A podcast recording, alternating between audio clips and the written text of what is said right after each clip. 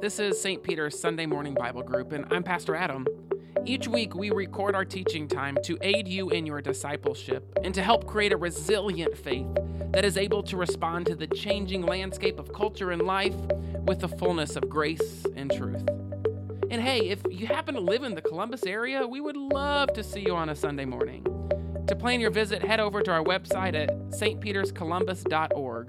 That's stpeterscolumbus.org. Here is this week's Sunday Morning Bible Group. Good morning, welcome. We're going to go ahead and get started. Um, I, I put something on your table. There's one, just a, one copy of this. How many of you have taken CPR classes? Okay. Um, you do that so if someone, um, you're prepared to do CPR, right? There's a very similar class called Mental Health First Aid.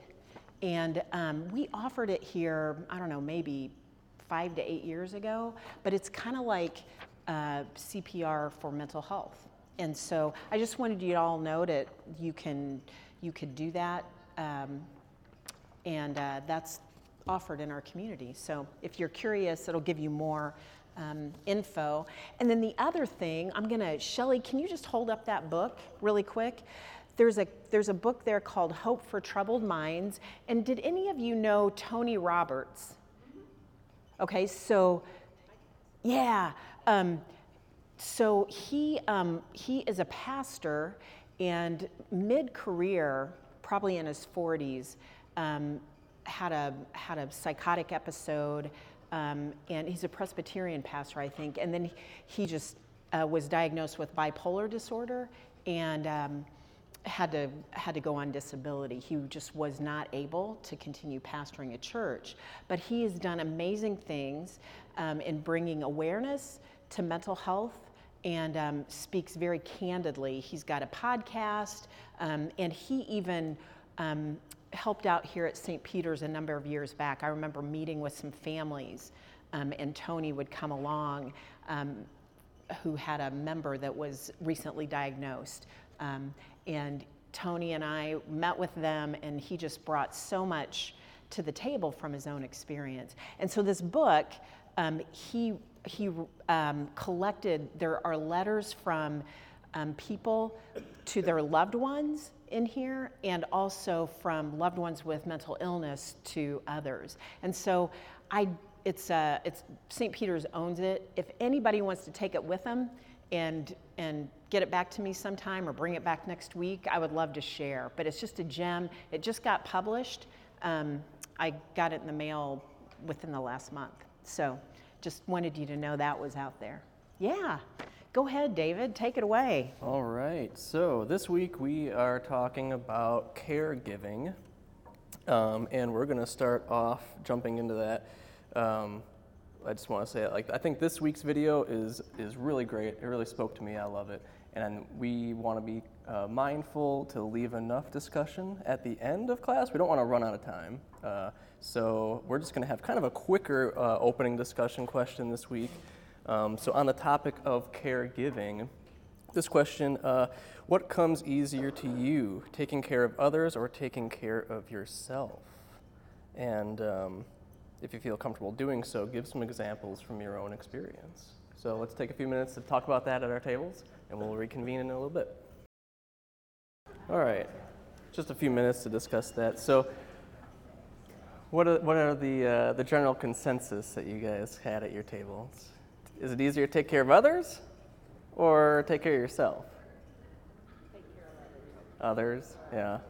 Others? No, you're like, take care of myself. yeah. We did have, if we didn't go the mental health route, if we went the wound mouth, mouth route, none of us were good at the. Oh, yeah. The mental health one. I said I was more of a, like, action, like I'll take a casserole and I'll take this and I'll do your laundry and everything else and that.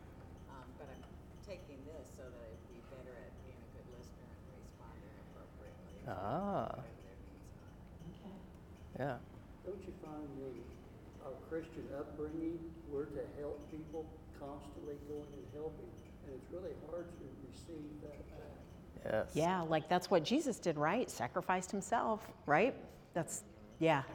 Yeah, yeah, and we kind of the video does a good job of touching on that. Uh, that those, especially working in the ministry, it's so easy for them to get caught up and, and really put too much of themselves in and not leaving enough for themselves or their families at home. Yeah. Any other thoughts? It's a tough thing to balance, that's for sure. All right, let's let's dive in then. So. Um, to start off, uh, as I mentioned, we're talking about caregiving this week. Uh, so, caregiving can span a wide range, uh, but included in that is caregiving for those with mental illness. So, many people don't realize the impact that mental illness can have, just extending beyond the individual affected uh, by, the, by the illness. It also affects family members and close friends and involved professionals. And some of the areas that can cause significant amounts of stress are, um, to, the, to the caregivers, are difficult decisions that need to be made regarding treatment or care or housing, the experience of the illness itself and the disruption to normal family life, the financial burdens of medical and psychological treatment and potential loss of income, and the isolation from the community due to stigma. And due to the potentially high stress nature of caregiving, it's important for caregivers to draw boundaries for themselves in order to support their own mental health and well being. While caregiving can be very life giving and meaningful for those people, the fact remains that when caregivers are overwhelmed, they become more vulnerable to anxiety and depression themselves. Some of the potential effects they can experience are burnout or compassion fatigue. And I'm going to go through these, but they're listed on this week's handout at your tables. The first one is burnout. this is a reaction to chronic job related stress. It typically looks like exhaustion or cynicism or an inefficient or reduced capacity at work. So basically, you kind of stop caring, and uh, I see Trisha laughing over there. She gets it. I get it. I'm kind of burnt out in my job. Um, you just kind of stop caring, and uh, you. I'm, getting, Hope a little your company's not here. listening to the podcast. Luckily, I'm leaving my job within less than a Okay, year, so that's why I'm kind of burnt out. It's like senioritis. I'm kind of like in my last quarter. I'm ready. I'm ready to be done. But sorry, getting on a tangent. Um, the next one is compassion fatigue. This is also known as vicarious or secondary traumatization.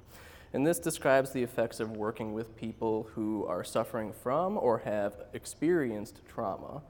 Uh, and that can look kind of like burnout or exhaustion, irritability, um, but also a chronic lack of self care. But ultimately, compassion fatigue impacts our worldview and our capacity to empathize with others. So you kind of get like numbed and you don't, you don't, you stop kind of empathizing with those who may have experienced trauma. The next one is, is called burden bearing. And uh, burden bearing is, um, it's a gift that some people have uh, that allows them to really intensely empathize with others. Um, and this allows the person to bear another's hurt, or at least a portion of it. Uh, but this, and this gift really helps these individuals to identify with other people, but it can also really wear them down considerably and cause these effects, such as burnout or compassion. Yeah, and I think sometimes just sometimes people this is just how God has wired some people up. You know, they're they're very able to empathize, feel other people's emotions and and then when they're not able to like shut that off, they get home, get with their own family or whatever, or maybe it's in their family and the, and it's just a double-edged sword. And uh, it's such a gift and such a ministry um, and at the same time learning if that's how you're wired, like what, how would God have you care for yourself too? All right. In next week's session, we'll talk more about self care and some practices for managing anxiety and stress for ourselves. But this week, we're going to talk a little bit about how to create some boundaries as a caregiver that can help you to determine when to focus on caring for yourself and when to focus on caring for others. So, uh, the, the first way that we can do that is by managing your limits. So, limits can be physical, emotional, relational, or spiritual. So, to give some examples, physical limits could include your need for sleep or the impact of stress on your body.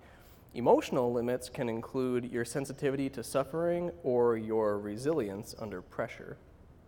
Relational limits could include the time you require to maintain connection with your family and friends, the time you need alone to rest and recharge, or the time you need to fulfill other obligations outside of caregiving.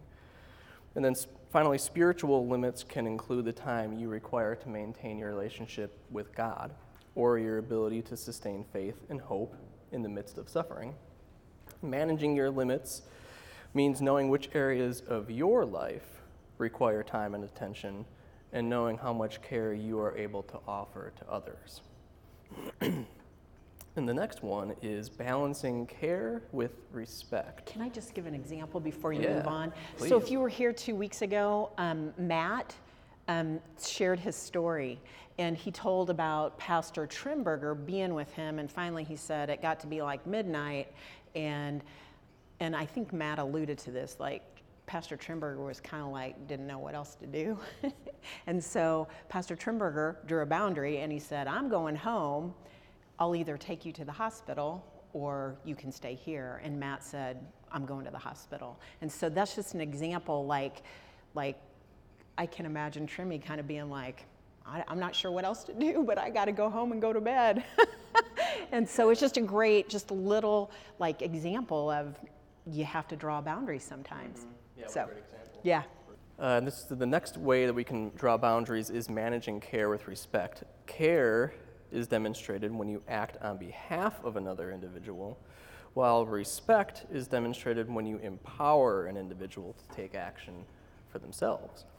The balance between care and respect will vary depending on the age, ability, and the unique circumstances for each individual living with a mental illness, but uh, maintaining this balance can help you avoid the extremes of offering too little respect, thus encouraging an unhealthy dependency, or offering too little care, thus withholding necessary assistance.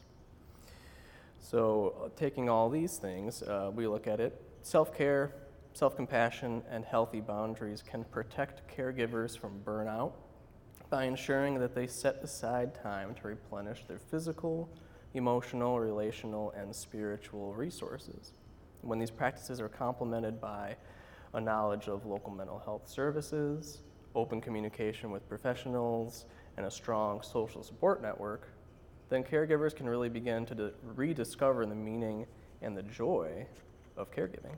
And probably one of the hardest things for caregivers is balancing that, that care and respect.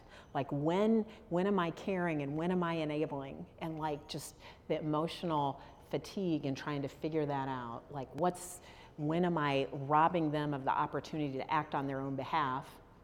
But if they don't act on their own behalf, then when, and I think that's probably the most, one of the most uh, challenging things. Yeah, Trish. So recently, uh, dealing with my, my dad, who is 89, you know, still with it, like still wants to be in control, but yet at the same time, he's maybe not making the right choices because he doesn't like his life. Like he doesn't like where, where his where he's at at 89 because he can't do the things he wants to do, and that is that is huge uh, because I have to care for him but on the other side, when I respect his ideas and say, well, let's think about that, let's talk about that, let's, let's, you know, not move forward too quickly, you know, let's work on it, like, let's slow down and, and really, and, and that, what he hears is I'm listening to him, I'm paying attention to his wants and needs, and then he's easier to get along with. Like, and I say that respectfully because at 89, I'm still your dad, and I'm still in control of my life because he thinks he is. And as long as he thinks he is, he's an easier person to. It makes my job much easier when he thinks he's still in control. so, but I, I I will plant seeds under the like under the wire, like, what about this, Dad? Let's think about this idea for a little while. You know, And then finally, a, you know, a few weeks down the road, well, I've been thinking about that, and I think that's a good idea, you know, or I don't really like that idea. Like, so for me, it makes it easier if I really do respect his wishes and wants. And engage him in the process mhm, Yes. instead of just saying, this is what you need to do. And I had to do that a couple of times just a couple of weeks ago, and it was really hard, but I think now he realizes I was right. so that is really hard. It is really hard. Yeah, and what's hard is when maybe you're right, but the person decides not to do what you think is best anyway, and you kind of just have to watch it. Yeah, Yeah. yeah. I don't know. That it just I see myself in the middle of all of that, and I'm like, oh, I needed this. I need this. Like, Yeah. keep going. Give me more. Yeah, what a great example of that in action. Um, oh, yeah. Next slide then. So, then when it comes to the topic of caregiving, it's important that uh, we take time to understand the unique dynamics that can occur within the relationships between the people who are giving and receiving care. In particular, disagreements regarding a diagnosis or the need for treatment can create great relational strain.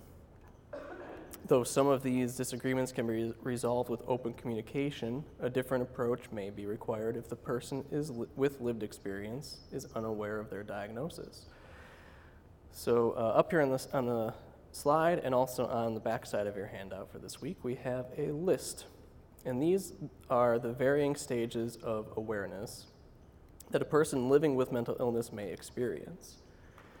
The first one is dependent unaware. So, this describes individuals who are unaware of their mental illness and are dependent upon the help and support of others. In this stage, individuals may not realize that they are experiencing a mental illness, or they may not have the language to communicate their experience, or they may simply just reject their diagnosis. This stage is often c- characterized by shame, hopelessness, and a reliance on a few trusted people to manage symptoms. The next one is dependent aware. This describes individuals who are aware of their mental illness but remain dependent upon the help and support of others, often because they are still in crisis or are in a vulnerable state of recovery. In this stage, individuals have accepted the realities of their mental illness and are aware of the need for assistance and change. Often, dependency is shifted from friends and family to professionals. This stage is characterized by a growing knowledge of resources, emotional sensitivity, and the need for encouragement. The next one is independent aware. And this describes individuals who are aware of their mental illness and are able to independently care for themselves accordingly. In this stage, individuals begin to take responsibility for managing their mental illness. There is generally a greater awareness of resources, a greater involvement in the community, and an ability to educate self and others regarding recovery needs. And the last one is interdependent aware. And this describes individuals who are aware of their mental illness, independently care for themselves, and contribute to the overall health of the community. In this stage, individuals are able to serve as a model of recovery for others with lived experience. There is a new, renewed ability to cultivate reciprocal relationships and to contribute to the life of the community while maintaining healthy boundaries and goals for their personal recovery. Yeah, and so some folks, I, I mentioned several weeks ago that term anosognosia, which, which is the, the term for people that don't have insight into their, their mental challenges or mental illness. And so not everybody's going to be able to be independent aware or, or interdependent aware.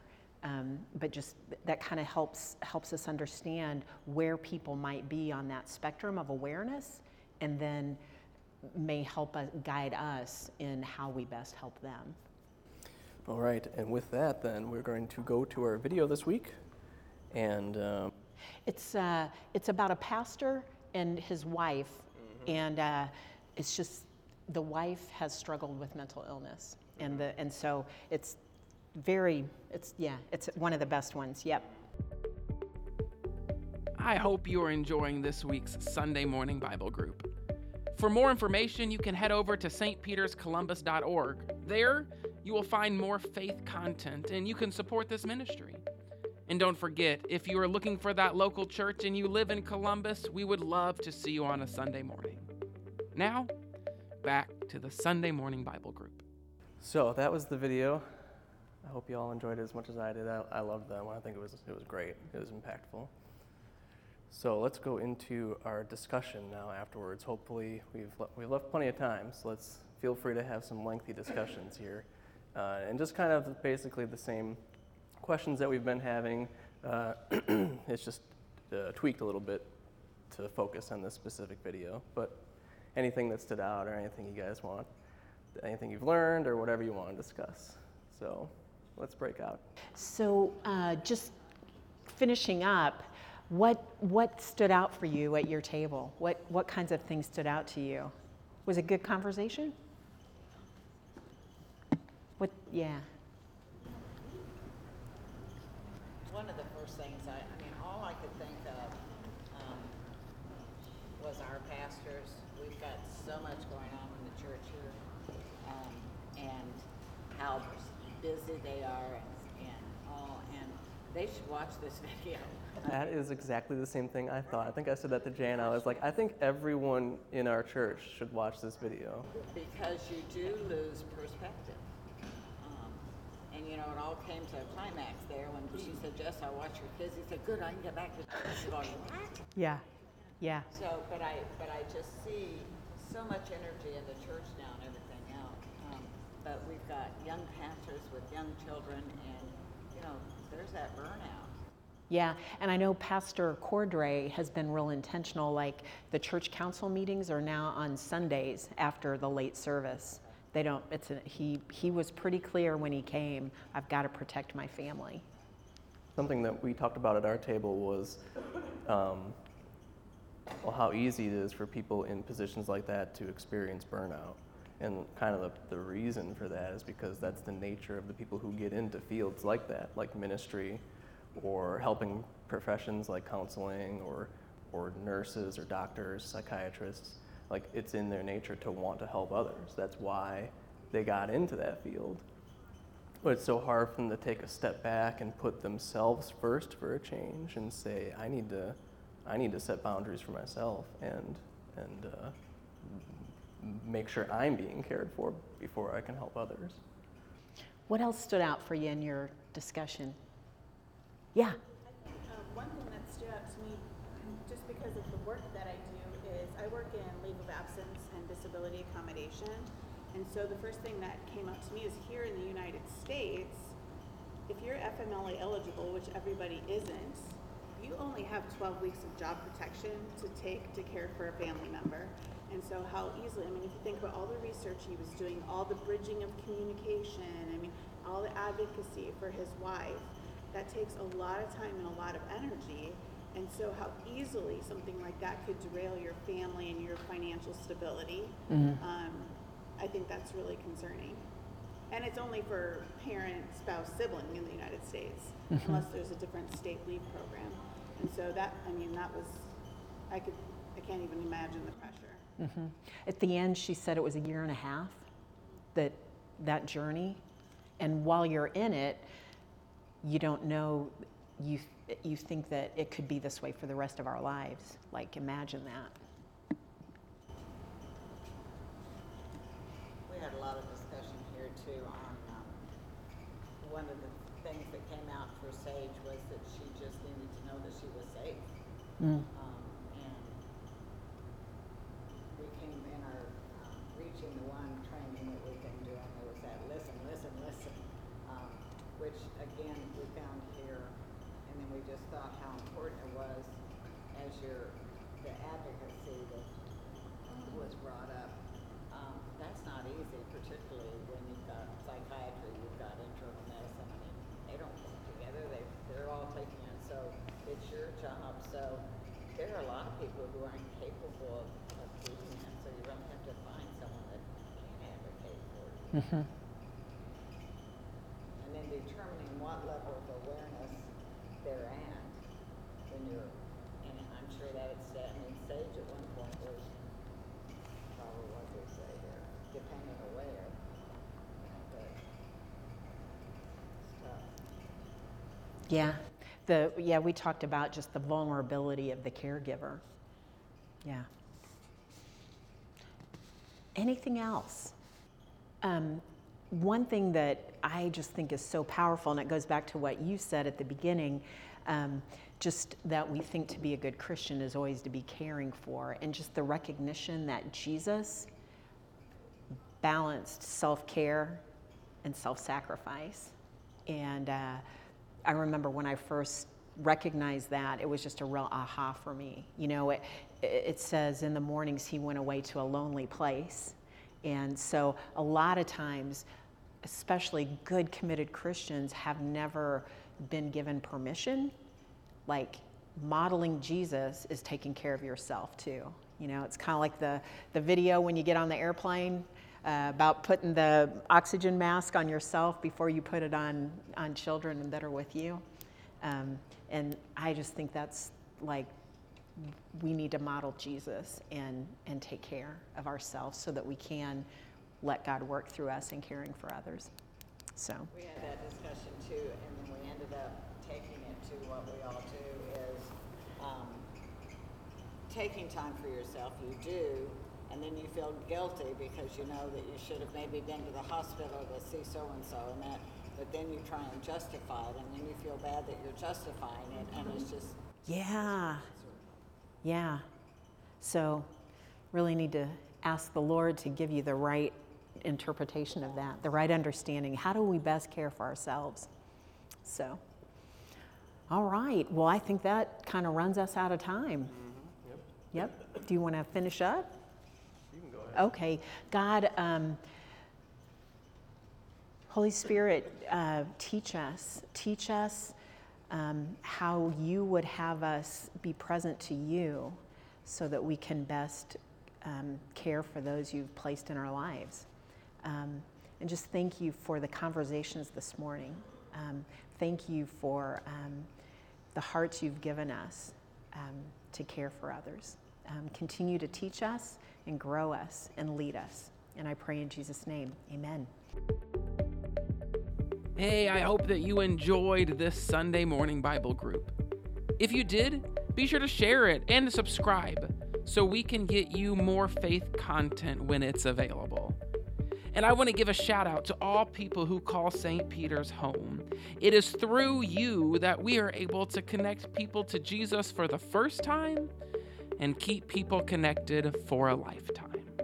We hope to see you next time.